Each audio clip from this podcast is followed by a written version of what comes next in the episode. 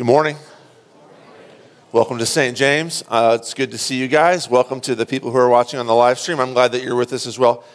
Take a second, if you would, and uh, fill out the guest registers, which are uh, next to you, and pass those down. You don't have to, it's, uh, it's not required, but it would be nice if you would. I'd love to see that you were here with us this morning. Um, after church, after the worship service, there's no Bible study. Instead, there is food downstairs, there's an Easter brunch and then uh, an Easter egg hunt for the kids as well, um, which reminds me to say thank you to everybody who participated in helping out with Glen Carbon's Village Easter egg hunt last week. That was a lot of fun, and uh, they were very, very grateful. One of these Easter lilies up here is from the village to say, uh, to say thank you for uh, those of us who helped out, helping out, which is really cool. Uh, ours is this afternoon, right after the Easter brunch, which is right after the service. Um, also, thank you to the people who are here helping out with the workday yesterday as well, um, making things look good around here and outside. Um, thank you very much for that. There is one quick logistical note, and then we'll get into worship. There's no new members class tonight. There is next Sunday, though. I will not be here next Sunday morning. Pastor Lang is going to be here preaching to us, but there will be new members class that night. I will be back for the new members class. So uh, if you're in that, or if you want to be in that, or if you want to just come and hang out, uh, that'll be at 6.30 or 6 o'clock um, next Sunday evening, but not tonight. Okay, let me pray for us, and then we'll get into worship.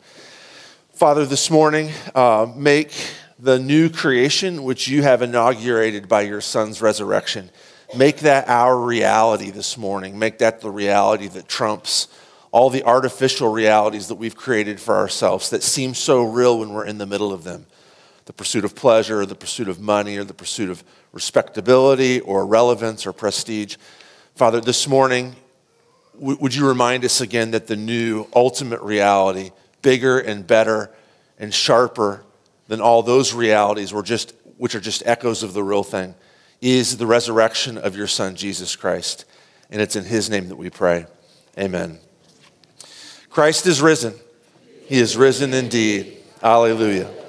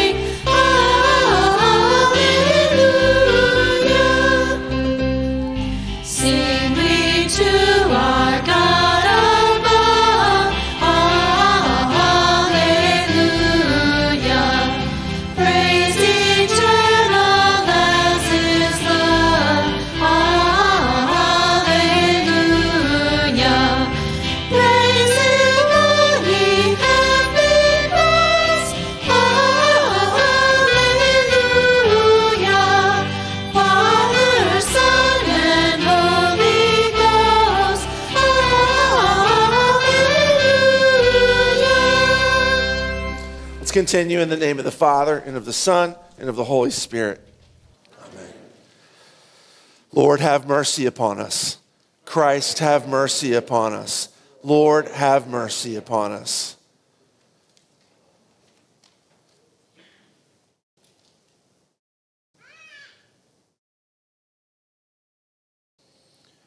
Almighty God, our Maker and Redeemer, we poor sinners confess unto you that we are by nature sinful and unclean, and that we have sinned against you in thought, word, and deed. Wherefore we flee for refuge to your infinite mercy, seeking and imploring your grace for the sake of our Lord Jesus Christ.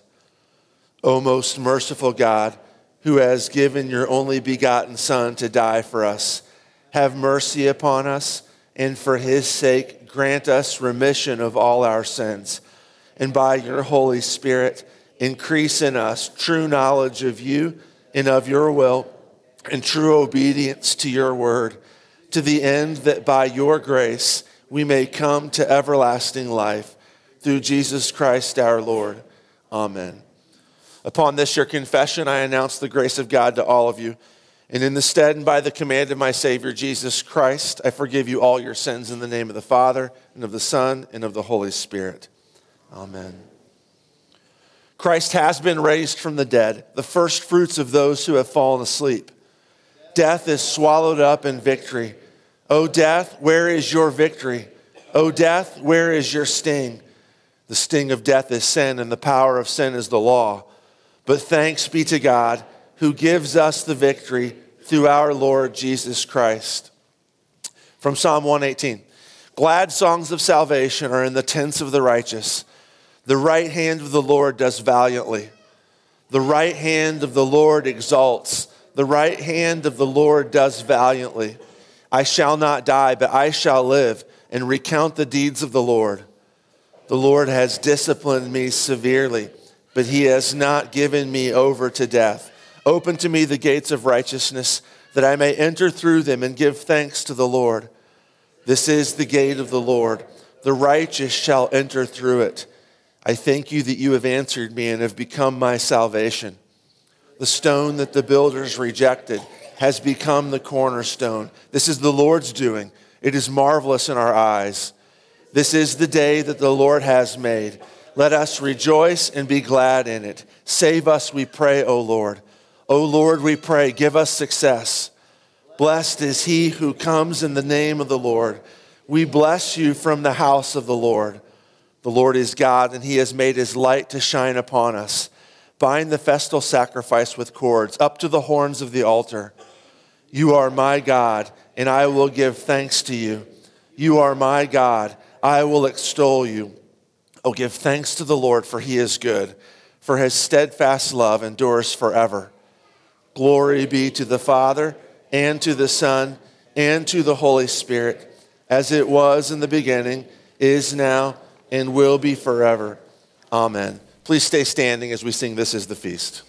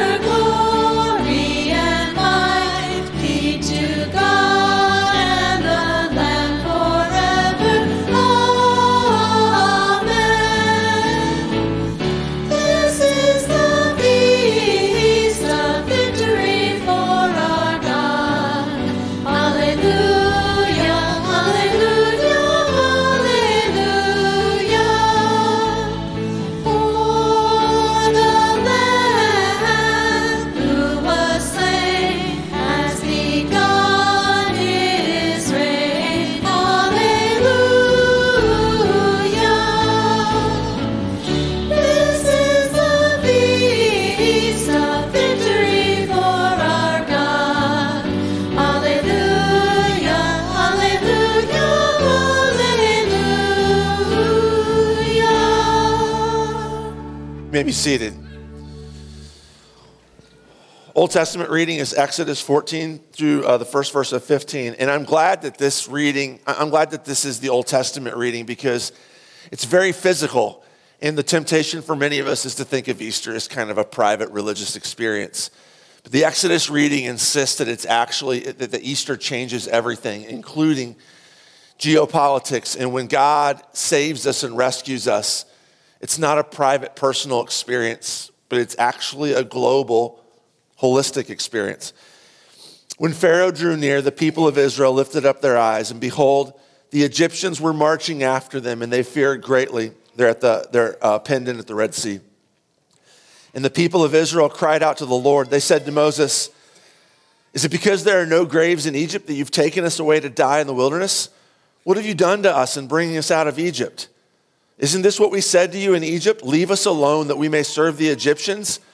For it would have been better for us to serve the Egyptians than to die in the wilderness. Moses said to the people, Fear not. Stand firm and see the salvation of the Lord, which he will work for you today. For the Egyptians whom you see today, you shall never see again. The Lord will fight for you, and you have only to be silent. The Lord said to Moses, Why do you cry to me? Tell the people of Israel to go forward. Lift up your staff and stretch out your hand over the sea and divide it, that the people of Israel may go through the sea on dry ground. And I will harden the hearts of the Egyptians so that they shall go in after them and I will get glory over Pharaoh and all his host, his chariots and his horsemen. And the Egyptians shall know that I am the Lord when I have gotten glory over Pharaoh, his chariots, and his horsemen. Then the angel of God who was going before the host of Israel moved and went behind them. And the pillar of cloud moved from before them and stood behind them, coming between the host of Egypt and the host of Israel. And there was the cloud and the darkness and it lit up the night without one coming near the other all night. Then Moses stretched out his hand over the sea, and the Lord drove the sea back by a strong east wind all night and made the sea dry land, and the waters were divided. And the people of Israel went into the midst of the sea on dry ground, the waters being a wall to them on their right hand and on their left. The Egyptians pursued and went in after them into the midst of the sea, all Pharaoh's horses, his chariots, and his horsemen. And in the morning watch, the Lord in the pillar of fire and of cloud looked down on the Egyptian forces and threw the Egyptian forces into a panic, clogging their chariot wheels so that they drove heavily. And the Egyptians said, Let us flee from before Israel, for the Lord fights for them against the Egyptians. Then the Lord said to Moses, Stretch out your hand over the sea, that the water may come back upon the Egyptians, upon their chariots and upon their horsemen. So Moses stretched out his hand over the sea, and the sea returned to its normal course when the morning appeared. And as the Egyptians fled into it, the Lord threw the Egyptians into the midst of the sea. The waters returned and covered the chariots and the horsemen. Of all the host of Pharaoh that had followed them into the sea, not one of them remained. But the people of Israel walked on dry ground through the sea, the waters being a wall to them on their right hand and on their left. And thus the Lord saved Israel that day from the hand of the Egyptians. And Israel saw the Egyptians dead on the seashore. Israel saw the great power that the Lord used against the Egyptians. So the people feared the Lord, and they believed in the Lord and in his servant Moses. And then Moses and the people of Israel sang this song to the Lord, saying, I will sing to the Lord, for he has triumphed gloriously. The horse and his rider he has thrown into the sea. This is the word of the Lord. Thanks be to God. Epistle reading 1 Corinthians 15, 1 through 11. Paul says this Now I would remind you, brothers, of the gospel I preached to you, which you received, in which you stand, and by which you are being saved, if you hold fast to the word I preached to you, unless you believed in vain. For I delivered to you as of first importance what I also received that Christ died for our sins in accordance with the scriptures that he was buried, that he was raised on the third day in accordance with the scriptures, and that he appeared to Cephas, that's uh, Peter, then to the 12. Then he appeared to more than 500 brothers at one time, most of whom are still alive, though some have fallen asleep. Then he appeared to James, and then to all the apostles. Last of all, as to one untimely born, he appeared also to me. For I am the least of the apostles, unworthy to be called an apostle because I persecuted the church of God. But by the grace of God, I am what I am, and his grace toward me was not in vain. On the contrary, I worked harder than any of them, the other apostles, though it was not I, but the grace of God that's with me. Whether then it was I or they, so we preach, and so you believed. This is the word of the Lord. Thanks be to God. Please stand for the gospel reading. The Holy Gospel according to St. John, chapter 20. Glory to you, O Lord. This is picking up from the end of the reading on uh, Friday night. Now, on the first day of the week, Mary Magdalene came to the tomb early while it was still dark and saw that the stone had been taken away from the tomb. So she ran and went to Simon Peter and the other disciple, the one whom Jesus loved, and said to them, They've taken the Lord out of the tomb, and we don't know where they've laid him. So Peter went out with the other disciple, and they were going toward the tomb.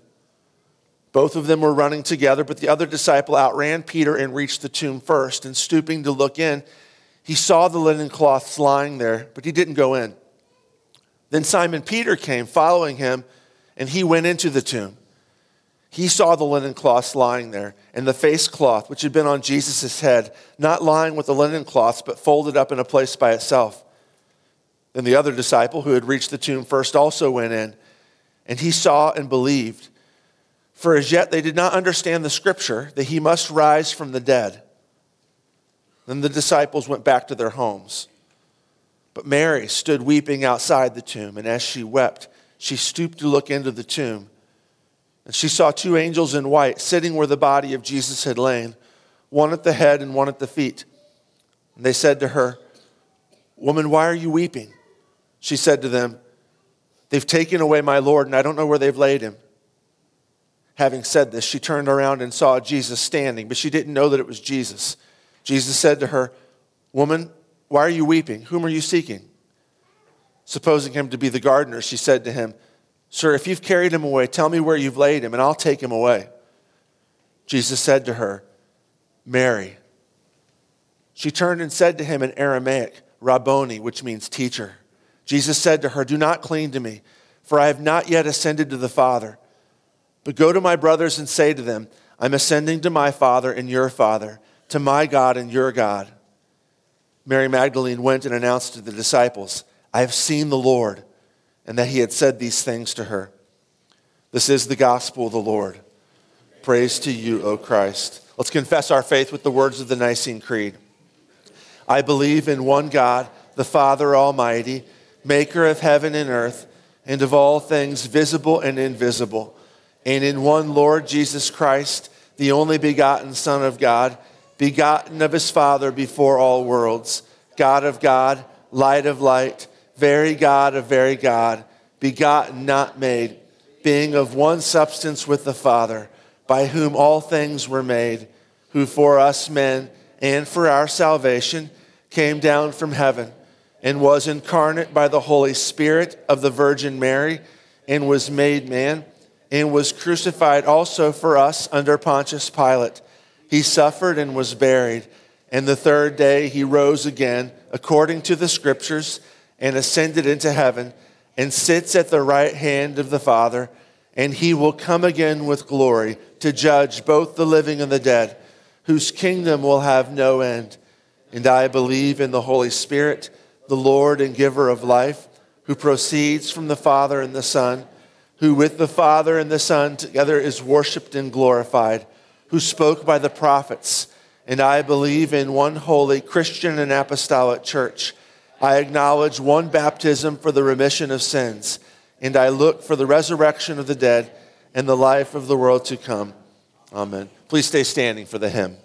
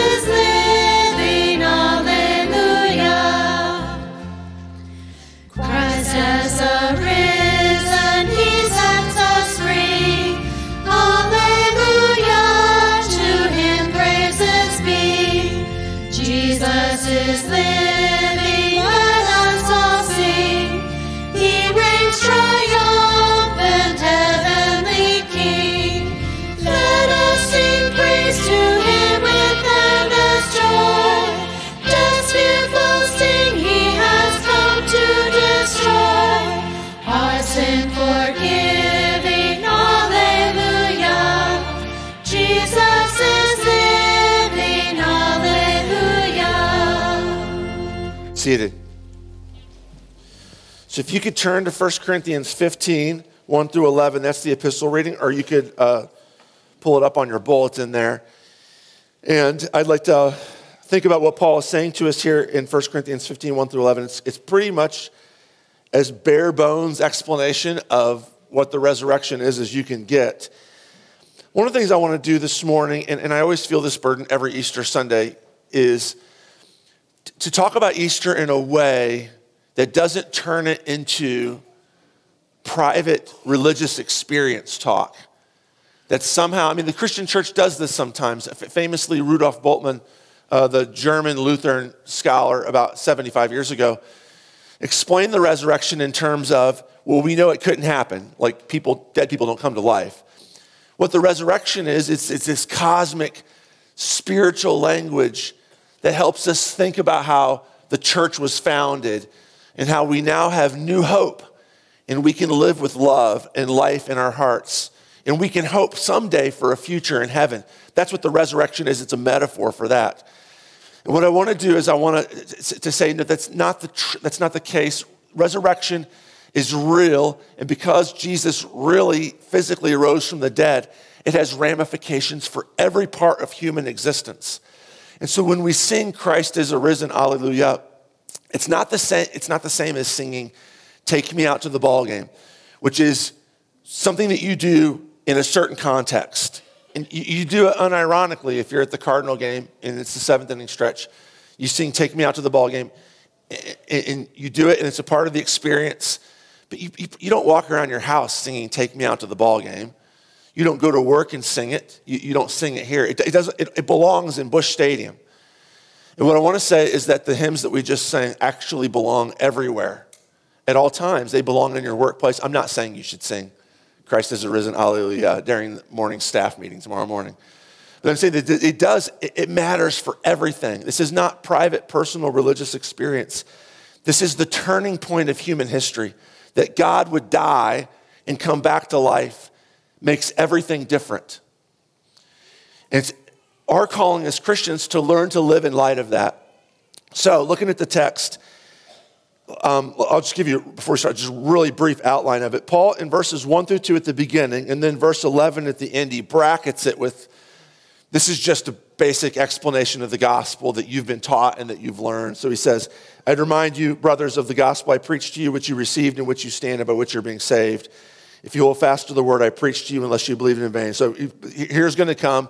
This is basically what the gospel is, he's going to say. Then he says it, And then at the end, he wraps it up by saying, So whether then it was I or they, so we preach and so you believed. And the gospel that he presents here, there's three parts to it. And you can see this. Verses three and four, it's the events of the resurrection. Verses five through eight, the witnesses to the resurrection. And then verses nine and 10, the transformative power of the resurrection. So he talks about the events of the resurrection. He kind of outlines them briefly. Talks about the witnesses to the resurrection who were there. And then he talks about the transformative power of the resurrection. So let's, let's just work through those three sections one by one. So verses three and four first. Paul delivers the first important what he also received that Christ died for our sins in accordance with the scriptures, that he was buried, that he was raised on the third day in accordance with the scriptures. So, emphasizing the fact that this is actually a literal, that unlike Bultmann and unlike the Easter sermons that you will hear in many churches, not all churches, maybe not even the majority of churches, that say Easter is kind of this, it's, it's this, it's an example of the transformative power of God's love, and it's kind of an object lesson. Don't take it seriously, it didn't really happen. Paul starts off by saying that this actually happened. The guy died, he was buried for three days, he rose again from the dead. Why would he mention that he was buried? If it's just a, a metaphor, then of course he was buried. You don't need to say that. It's, it's, but, but if Jesus actually physically rose from the dead, it's the prelude to his being risen from the dead, is that he was put into a tomb and now the tomb is empty. This is important. If the tomb isn't empty, then it can be just a spiritual lesson. But if the tomb is empty, then something has happened. I mean, we can t- talk about later on what it is, but something has happened, something physical has happened. So he was buried, the tomb is empty. The second thing he points out is uh, that it happens on the third day he was raised from the dead. Again, if this is just like if Jesus spiritually rose from the dead, why would there need to be three days of death? Why couldn't he just die and then his death be like instantly go into spiritual resurrection, whatever a spiritual resurrection would be. But the fact that he was in the tomb for three days and then the tomb was empty, Paul certainly believes that Jesus physically rose from the dead. Another key element here is this. So Jesus died, he rose from the dead. Paul mentions twice here, kind of redundantly, unless he's trying to make a point. At the end of verse 3 and at the end of verse 4, he says, This happened in accordance with the scriptures. Christ died in accordance with the scriptures Christ was buried and raised from the third day on the third day in accordance with the scriptures. What does he mean in accordance with the scriptures? Okay, so the, the New Testament doesn't exist at this time. The Old Testament is what he's talking about. He doesn't mean that you can read the Old Testament and find little verse nuggets here and there that say the Messiah is going to die and rise from the dead. What he means is this is that the Old Testament is a story that has no ending. It's a story without an ending. It's, it's, it's, a, it's a great story. It's, there's lots of ugly stuff, there's lots of beautiful stuff. It's certainly dramatic. But at the end of the story of the Old Testament, things are screwed up. That's how it ends. It, it's like, it'd be like if, if the story of Cinderella ended with the prince searching for the princess but not finding her. It would be like that. The Old Testament is like that. It's a story that needs an ending. All Jesus is, all Paul is saying is that Jesus' death and resurrection is the perfect ending to the story that the Old Testament has been writing. His death and resurrection is in accordance with that story. So, what is the story? For those of you who aren't familiar, let me just give you a quick 30 second, hopefully, rundown of what the story of the Bible is about. God creates this beautiful world. He creates it with bodies, He creates it with trees and oceans and mountains and squirrels. He puts us in it. And he designs it to look like this with us in relationship with each other, us in relationship with him, and us taking care of the environment. That was God's plan all along. Humans screw it up. They do a spectac- we do they we do a spectacular job of screwing the whole thing up. And now there's war, and there's racism, and there's cancer, and there's petty jealousies and little bitternesses and workplace politics and families falling apart and all those sorts of things. This is what we do. There's pollution. We, we screw the whole thing up. God doesn't just say, well, that's bad. What am I going to do now? Maybe I'll take a few of them up to heaven with me and then blow the whole thing up someday. No, God doesn't do that. God says, I'm going to fix what humans screwed up. I'm going to redeem this whole thing back to myself. Not one square inch of what I've lost to the human's rebellion am I going to let the enemy have? I'm going to win it all back. I'm going to win their bodies back. I'm going to win their relationships back. I'm going to win the environment back. I'm going to do it all. The end of the Old Testament, though, it still hasn't happened. God has called the people Israel to be his agents to bring this about. But they, like the Christian church, have failed spectacularly in this mission. So, what God does is he becomes a human being, writes himself into his own story, and takes care of himself. He dies on the cross. If you need to, go back and uh, watch the YouTube video of the Good Friday service. He dies on the cross, absorbs all the evil in the entire world into him, because since he's God, he's powerful enough to do that, is killed for it. And then three days later, which is why we're here this morning, he rises from the dead, doing away with all that evil. This inaugurates the new creation process by which he slowly but surely, by the power of his resurrection and through his screwed up agents, the Christian church, who fails spectacularly still, is getting rid of all these evil things. He's put us on mission to be a part of this. And someday he's going to return and make everything new finally. That's the story of the Bible in a little bit more than 30 seconds. Jesus' death and resurrection is the linchpin of that story. It is the climax of that story. If it does not happen, the story does not happen. If that does not happen, as Paul will go on later to say in 1 Corinthians 15, if that does not happen, we of all people are the most miserable. There is no hope in life. It's just one random evil thing happening to us after another, and then you die. But if God Himself was killed and rose from the dead, He can fix everything. There's not one single power in the universe, death being the most powerful of all the powers, the evil power that stands behind all other evil powers. If death can't beat him, then nothing can beat him. And if he can't be beaten, then we can't be beaten. The human race, God will rescue them. The environment, God will rescue it. That's what's at stake here in resurrection. That's the events of the resurrection. Let's move on to the witnesses here. This is very important. Verse 5, Jesus says, uh, Paul says, Jesus appeared to Peter, to the 12, to more, to five, more than 500 people at one time, most of whom are still alive. Then he appeared to James, all the apostles. Last of all is to one untimely born. That's an interesting phrase. We're not going to talk about that now. He appeared also to me, Paul says. So Jesus appeared to witnesses. Why is this important? Staying along the theme of the sermon. It's important because of this. When, G, when, when Paul argues for the resurrection, he doesn't say, I know that Jesus lives. I know because I can really feel him deep down in my heart. Or he, he, he doesn't say, I know that Jesus lives because all the evidence to the contrary, I really, really believe it. And anything you believe will be so. He doesn't say any of that sort of nonsense. He says this Jesus rose from the dead. It happened. There are people who saw him. Go talk to them if you doubt me. There are witnesses who saw it happen. Go talk to them. That's what you do with history. So, very important, I'm about to say here. The resurrection of Jesus is not primarily a religious event. What we are not here doing this morning, it is not primarily religion. It is first and foremost, and it never ceases to be less than actual human history. It's human history. It actually happened. Only then does it become religious. But that's only weird because we Americans separate religion and history and religion and politics and religion and culture and religion and everything else. We separate them in ways that nobody else in the world has ever been comfortable with. We do that, and so I have to say things like this isn't religion, it's history.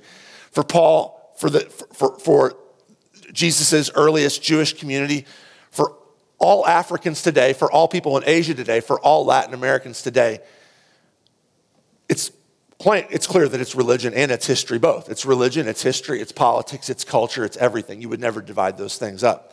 The witnesses emphasize this to us that this actually happened. This is the way history works, of course.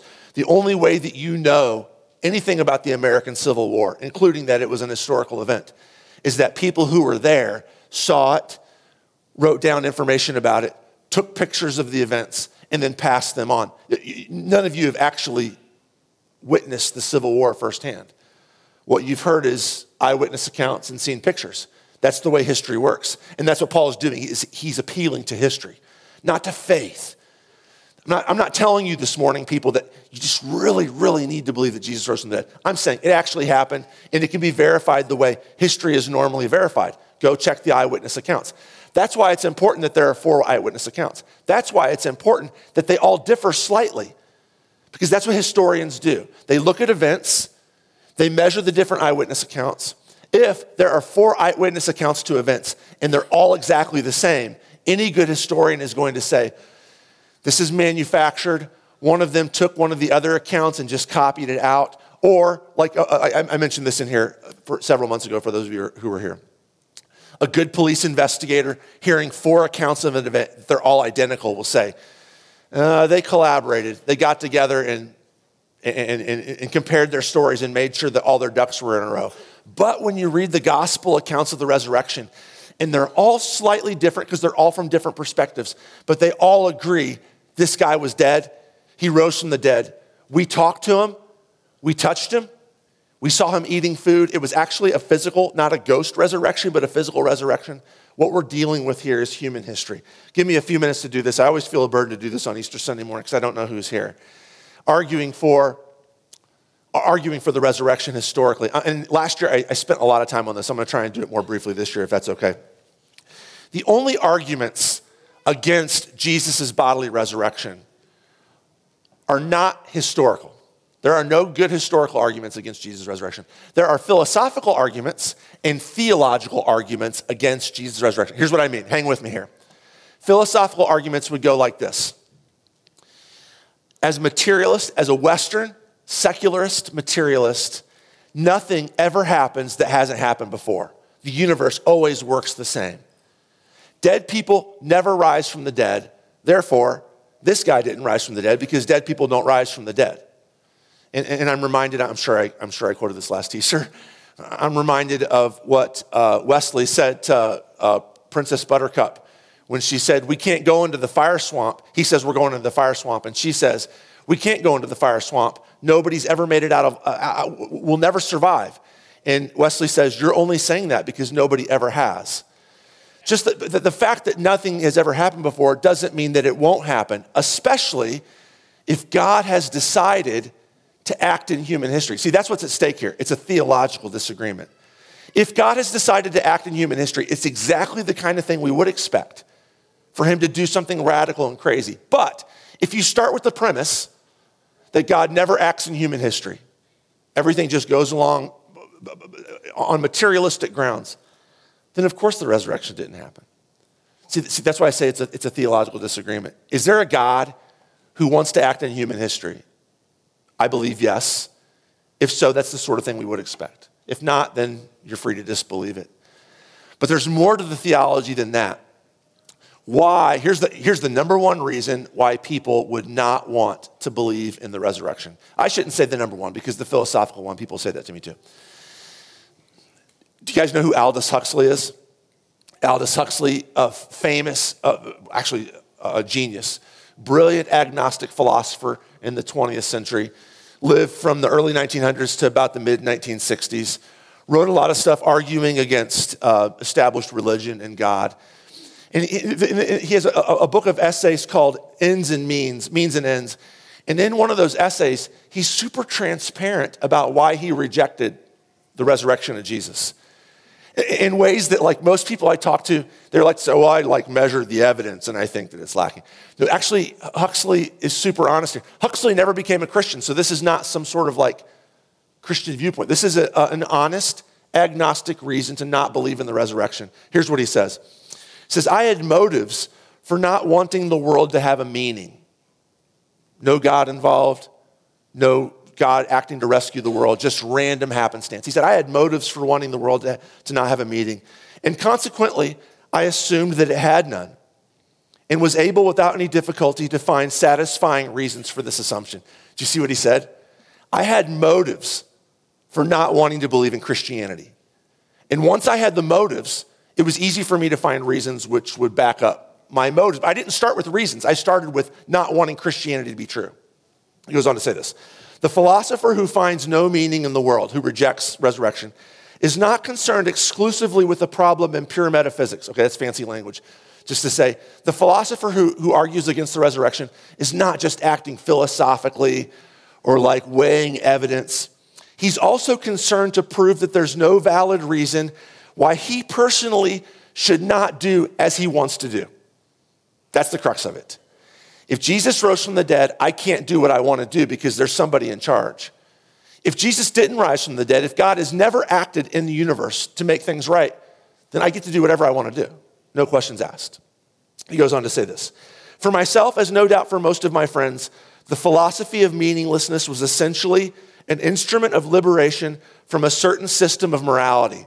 So he's being even more specific now. What I didn't want was the moral system that Christianity provides. I didn't want that. So I had to come up with a philosophy that said Christianity is wrong. Not because I actually believe Christianity was wrong, but because I wanted to do what I want. And Christianity was saying you're not allowed to do what you want. We objected to the morality because it interfered with our sexual freedom. The supporters of this system claimed that it embodied the meaning, the Christian meaning, they insisted, of the world. There was one admirably simple method of confuting these people and justifying ourselves in our erotic revolt. We would deny that the world had any meaning, any meeting, whatever. That's refreshingly honest. Aldous Huxley says, I oppose Christianity not because I think it's not true, but because if, it's, because if it is true, I don't get to have sex with whoever I want. And if it is true, God has rules about who we have sex with, and I must obey him. That's why I'm saying the only arguments against, the best arguments against resurrection are not historical, but they're philosophical and theological. Historically, almost all historians that I read now who aren't in the Aldous Huxley camp will agree that there's actually no explanation for the resurrection other than the disciples actually saw somebody that they believe was the risen Jesus. Over 500 of them. And they all saw the same person. That's actually, that's, I mean, that's what historians are saying now. I, quoted this to you last year, I won't do it again. Ed Sanders, who taught um, uh, uh, uh, history and uh, religious history at Duke for a long time, he actually just passed away recently. Brilliant man. Not a Christian, he called himself a secularist. He wrote a book about the historical Jesus, and at the end, he says, I don't believe in Christianity, but something happened on Easter morning. I don't know what it was, he says, but actually something happened. There's no other historical mechanism to explain why all these people said, We actually saw this guy. And when they were told, Unless you quit saying that, we're going to kill you, they all said, Okay, we'll die, but we really saw this guy. There's no, there, there's no argument against it historically. Something happened. These people were willing to give up their lives for this. Now, some people might say the disciples wanted to believe it so bad. They were so inv- invested emotionally that they had to kind of like pretend it was the case. Actually, this is not what humans do historically. This is not what we do. Like, I, you might start a business and be emotionally, financially, logistically invested in this business. If the business fails and bottoms out, nobody says, oh, I mean, what are your choices? You live in poverty, go get a job working for somebody else, or start a new business. These are your choices, right? Nobody says, My business really succeeded. You can't see it. It didn't really happen. But spiritually, in my heart, my business is succeeding. Nobody, it's not the way the world works.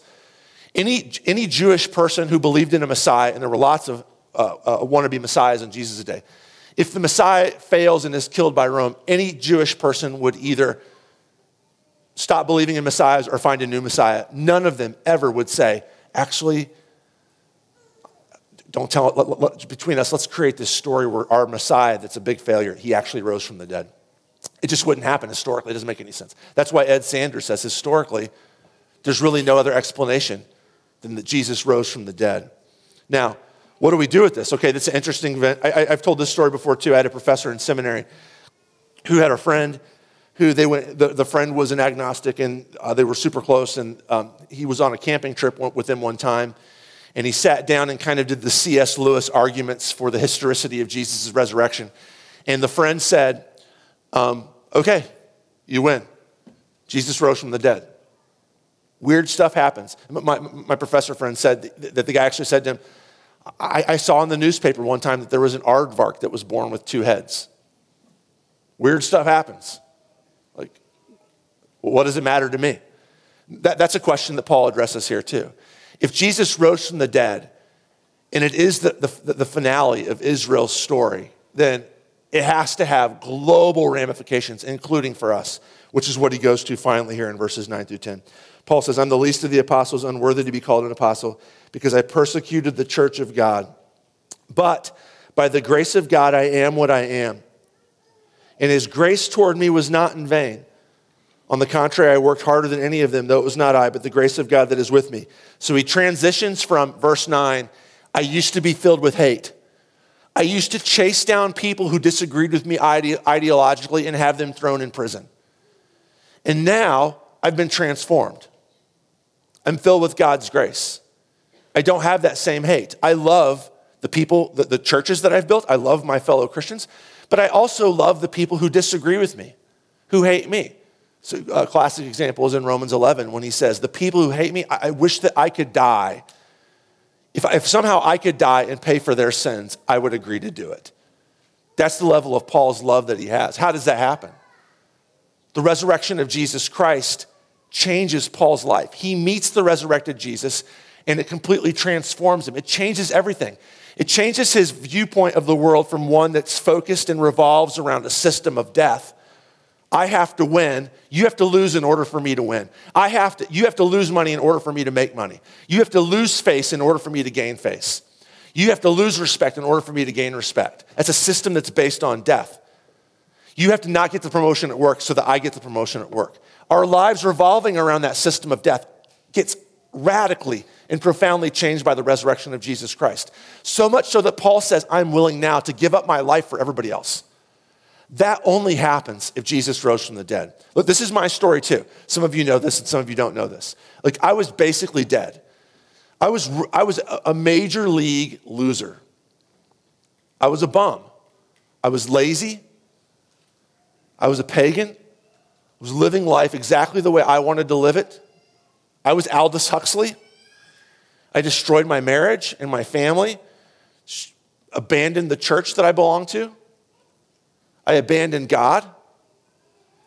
And God, by the power of Jesus' resurrection, radically changed my life. I know this sounds like I'm about to start a sales pitch. I don't want anything from you for this, okay? I'm just telling you that it's happened to me, that I've experienced this. Why is it that who I am today, seriously, so imperfect?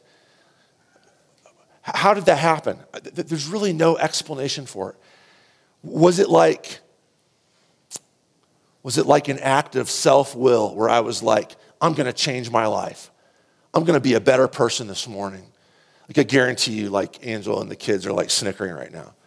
Because they know, like if you've ever like walked with me on my journey of dieting and exercise, you know that like self will, strong will is not anything that I have.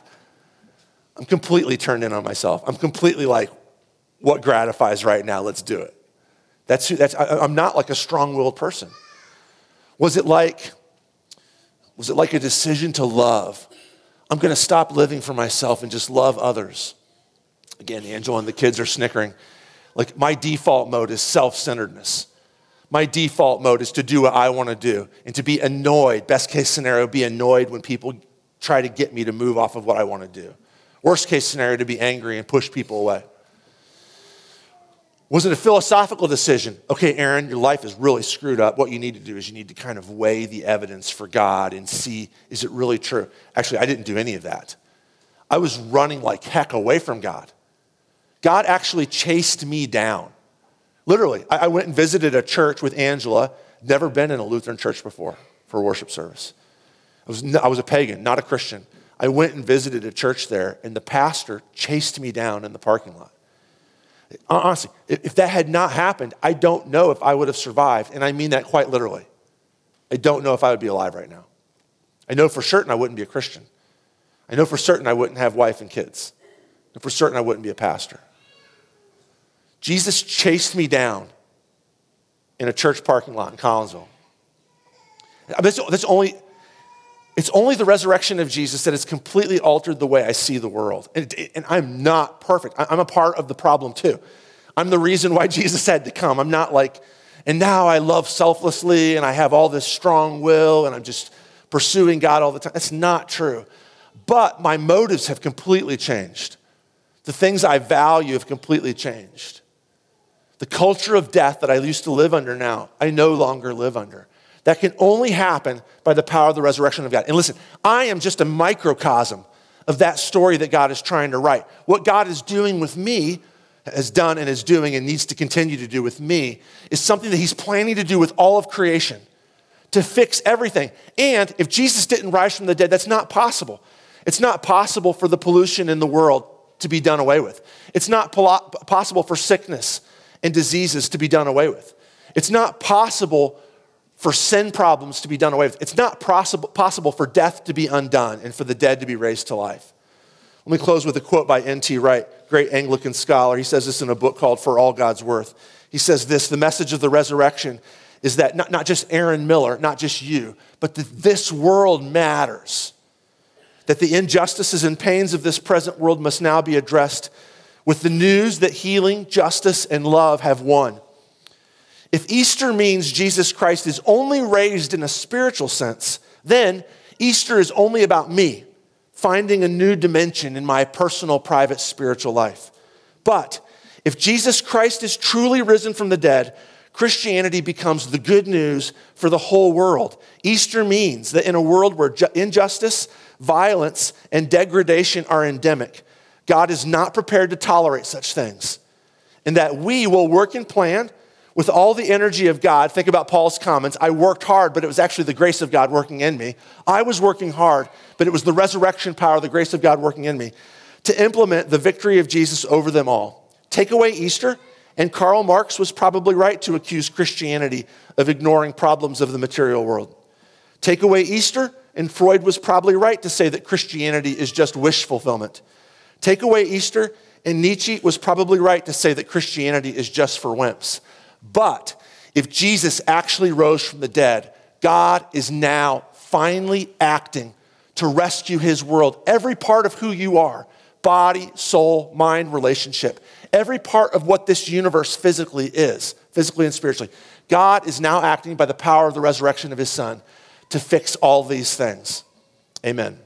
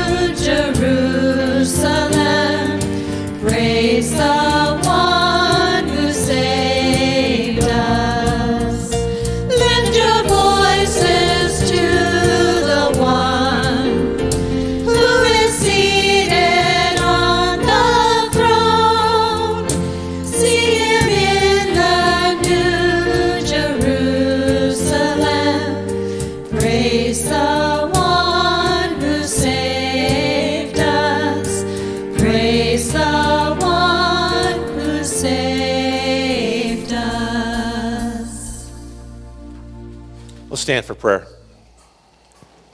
Let's pray. Father, thank you for being such a good God and for loving us all the time. And we thank you for the gift of your Son's resurrection and for the new creation that it's brought about. And uh, as we think about resurrection, we pray that you would hasten the day when uh, you would finally raise all of us in your creation from the dead and that your Son, Jesus, would return and make all things new. And so we pray together, come, Lord Jesus, come quickly. Lord, in your mercy. Father, meanwhile, we pray that you would put us on mission, that you would fill up the hearts of St. James Lutheran Church with the power of your Son's resurrection, through your Holy Spirit working with your word and with your sacraments, and that you would use us to be your agents to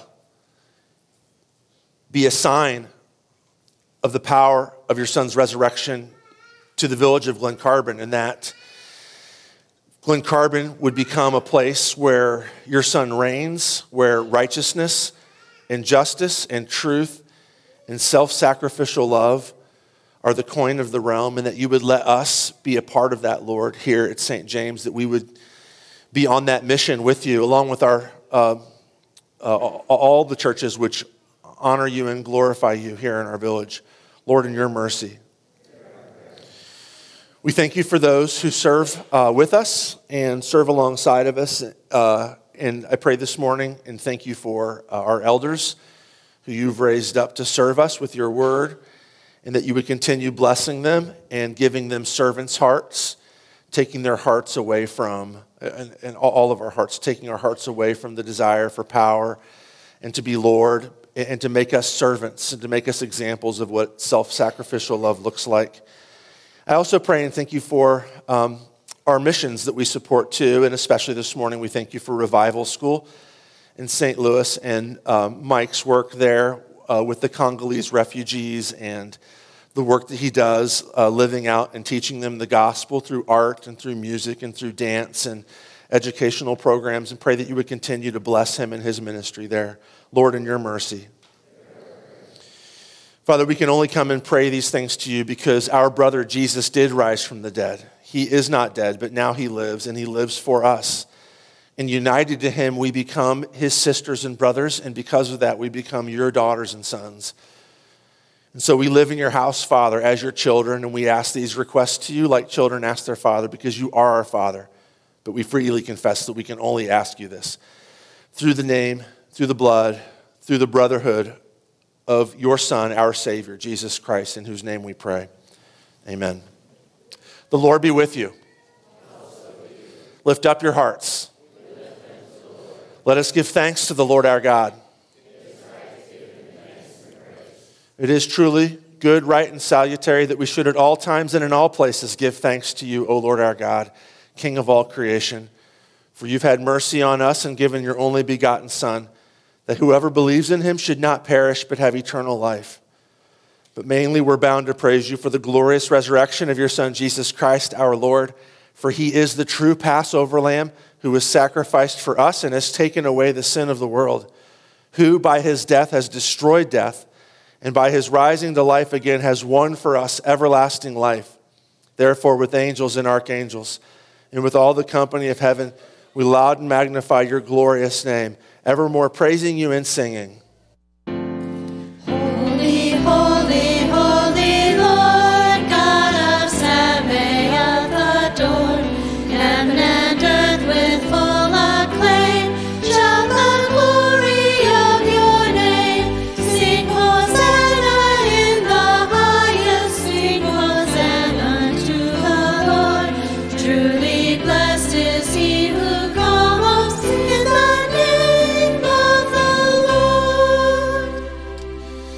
Let's pray together in Jesus' name the prayer that he taught us. Our Father, who art in heaven, hallowed be thy name. Thy kingdom come, thy will be done, on earth as it is in heaven. Give us this day our daily bread, and forgive us our trespasses, as we forgive those who trespass against us. And lead us not into temptation, but deliver us from evil. For thine is the kingdom, and the power, and the glory forever and ever. Amen. Our Lord Jesus Christ, on the night when he was betrayed, took bread, and when he had given thanks, he broke it and gave it to his disciples and said, Take, eat. This is my body given for you. Do this in remembrance of me. In the same way, he also took the cup after supper, and when he had given thanks, he gave it to them, saying, Drink of it, all of you. This cup is the new covenant in my blood, shed for you for the forgiveness of all your sins. Do this as often as you drink it in remembrance of me. The peace of the Lord be with you always. Amen. You may be seated.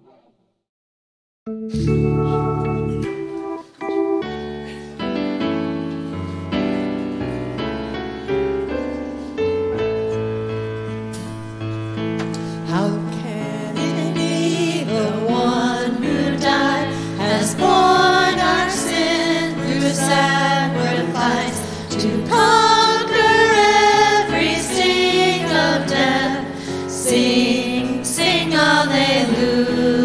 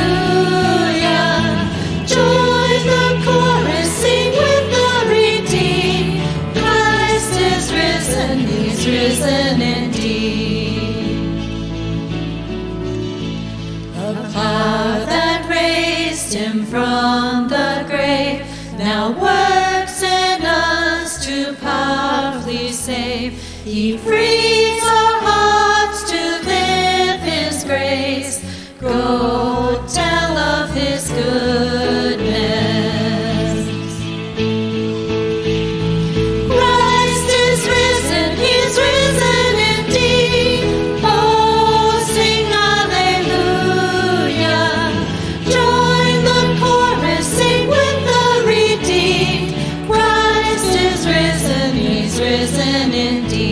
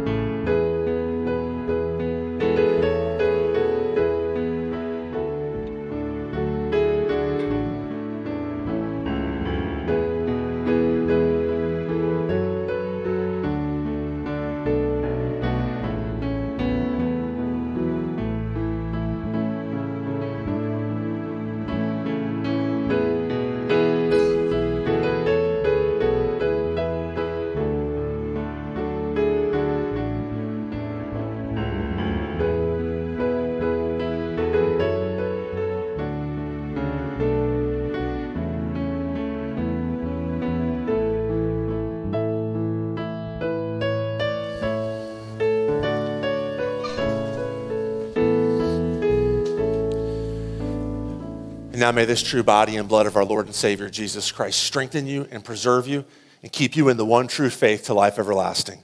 Depart in Christ's peace. Amen.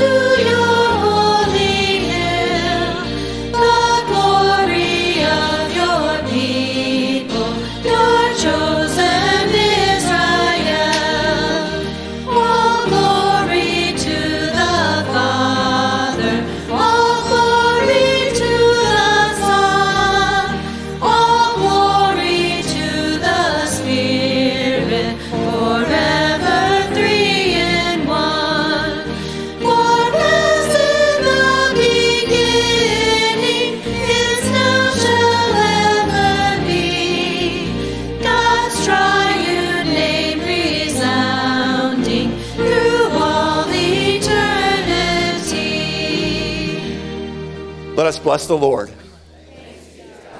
Lord bless you and keep you. The Lord make his face shine upon you and be gracious unto you. The Lord lift up his countenance upon you and give you his peace. Amen. Look around, find somebody you don't recognize. It should be easier than it is most Sundays. Make relationship. Go in peace.